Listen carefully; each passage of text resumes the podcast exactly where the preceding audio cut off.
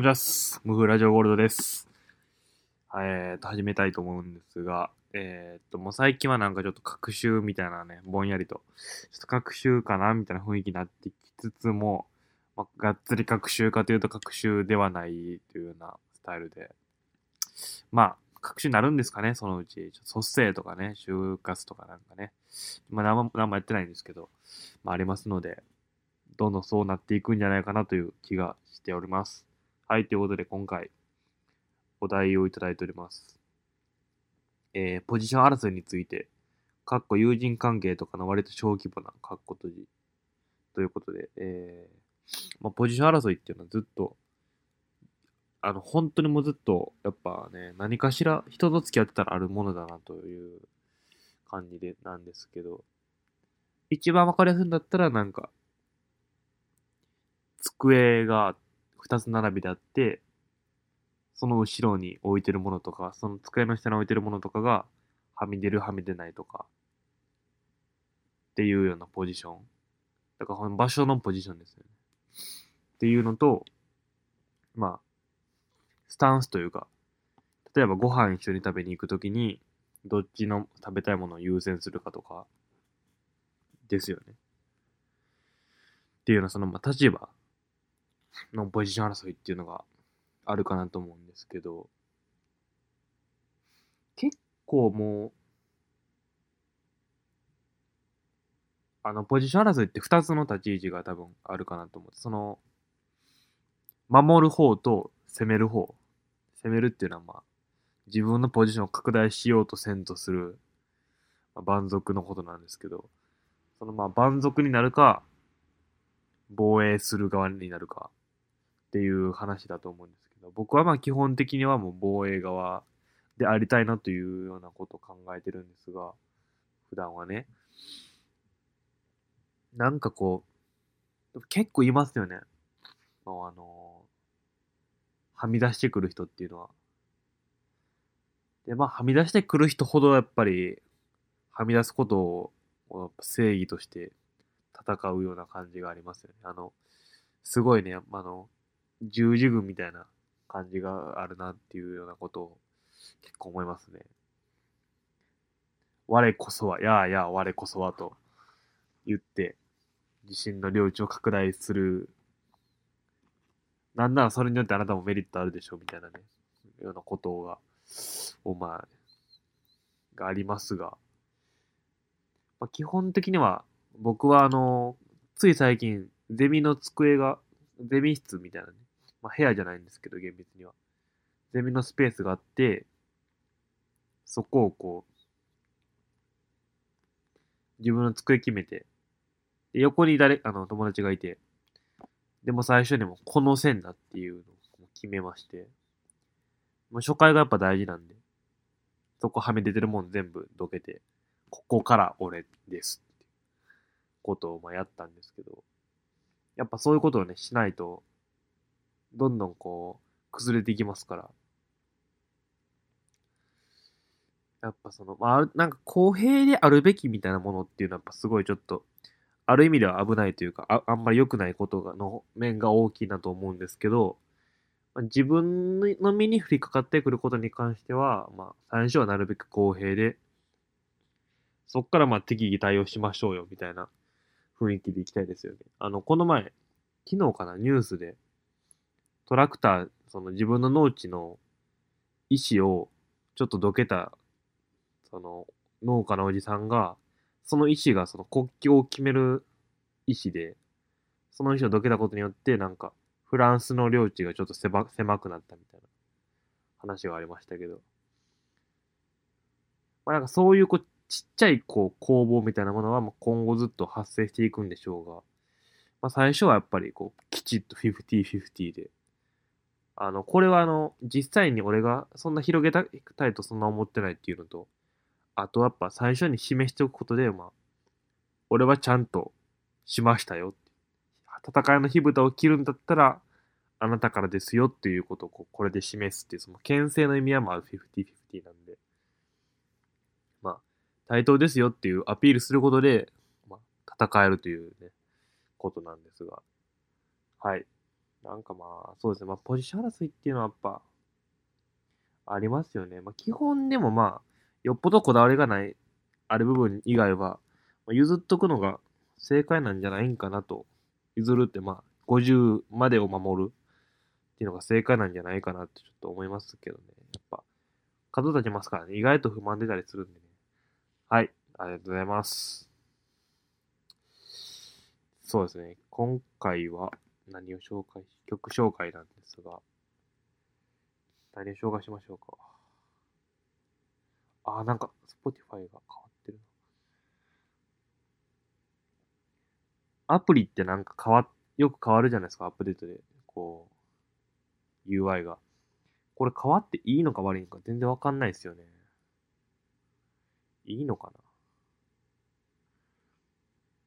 ななんか慣れるから、どっちがいいのか結局わかんないですけど、なんか前の方がいいようなことって多いような気します。前回が筋肉少女隊の夜歩くで。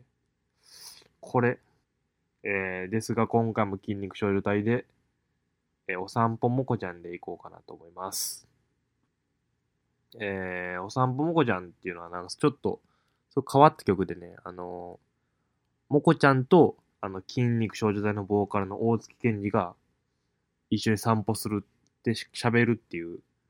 歌じゃないんですよ。だからサビも A メロも B メロもないんですけど、ギターに合わせてずっとこう喋、男の子、ちっちゃい男の子と王権が会話するみたいな。ちょっとポエトリーリーディングとかに近いのかななんか。まあ、全然ち違うっちゃ違うんですけど、ちょっと劇っぽいような、寸劇っぽいような曲で。歌詞、あのー、歌詞がですね、筋肉少女隊がもう解散寸前みたいな時期で、ちょっとやっぱ歌詞にすごいなんかいろんなものが見えるなって。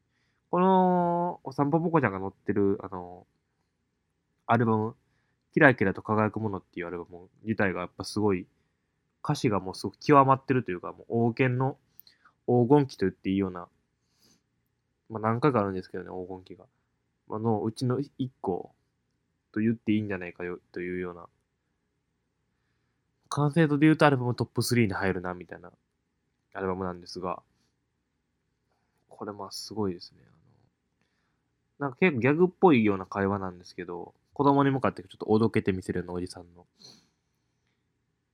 お兄ちゃんは7歳の頃、周りの人間はなんでこんなバカばっかりなんだろうって思ってたら、自分の方がバカだったんですな、うんっていう歌詞があるんですけど、これはすごいやっぱ真理をついてるなというようなことが感じまして、なんかこう、たまになんですけど、こいつしょうもねえなっていうような人と会話することってあるじゃないですか。で、なんか自分、この前すごい反省してたんですけど、そのしょうもねえなっていう人の話に付き合う、付き合ったるわみたいな感覚の時って、すごいね、こう自分のしょうもなさが露呈するんですよね、こう、あるところで。なんかその会話してて、なんかそのしょうもない人に、喋るときに、まあ、友達とか、周りの友達とかは結構、まあ、はははっつって流すんですけど、俺結構なんか喋っちゃうんですよ。その、しょうもねえやつやなと思いながら喋っちゃうんですけど、喋った時にその、自分の、もうすごい嫌なしょうもなさが出るっていうところが、を最近感じて、なんか、おっさんと喋ってて、まあ、その人おっさん、そのおっさんはあの喫茶店経営してるおっさんなんですけど、の、まあ、喫茶店に行きまして、ちょっと喋ってて、なんか君な、どこの大学なのみたいな。いやーなんかあの、京都芸術大学で、ね、なんか、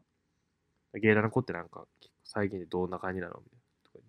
しょうもないなと思いながら、その、ははーとか言って、まあ、なんかそのちょっと自分のね、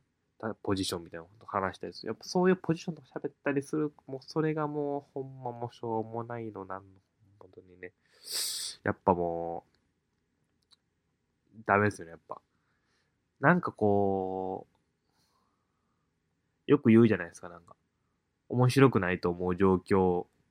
面白くなくしてるのは自分だみたいな話がよくありますけど、まあ、でもしょうもない人間ってのはいるとは思うんですよ。でもそのしょうもない人間に付き合ったるかみたいなノリの時ってもう本当にもう自分がもう一番しょうもないくなるっていうのは、これはもう肝に銘じておかないと、ポロッと出るなっていう、その、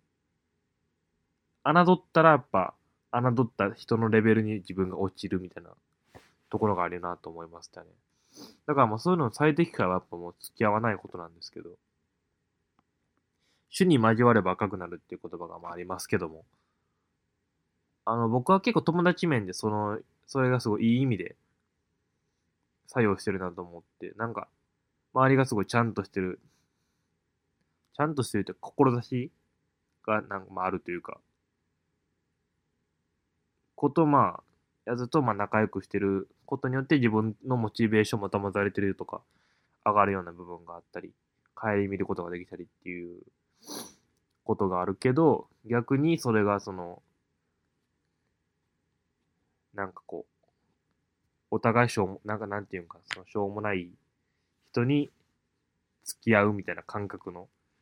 自分が上ですよみたいなもう感覚でその言っちゃうと、もう結局自分がその後の、それ以下のレベルに落ちるみたいな、その空気感に染まってしまうようなところがあるなというような、ね、ことがありますね。っていうことなんで、もうまあ皆さん、やっぱり、ポジションもそうですけど、まあ自分をね、こう強く持って生きていきましょう。グッバイ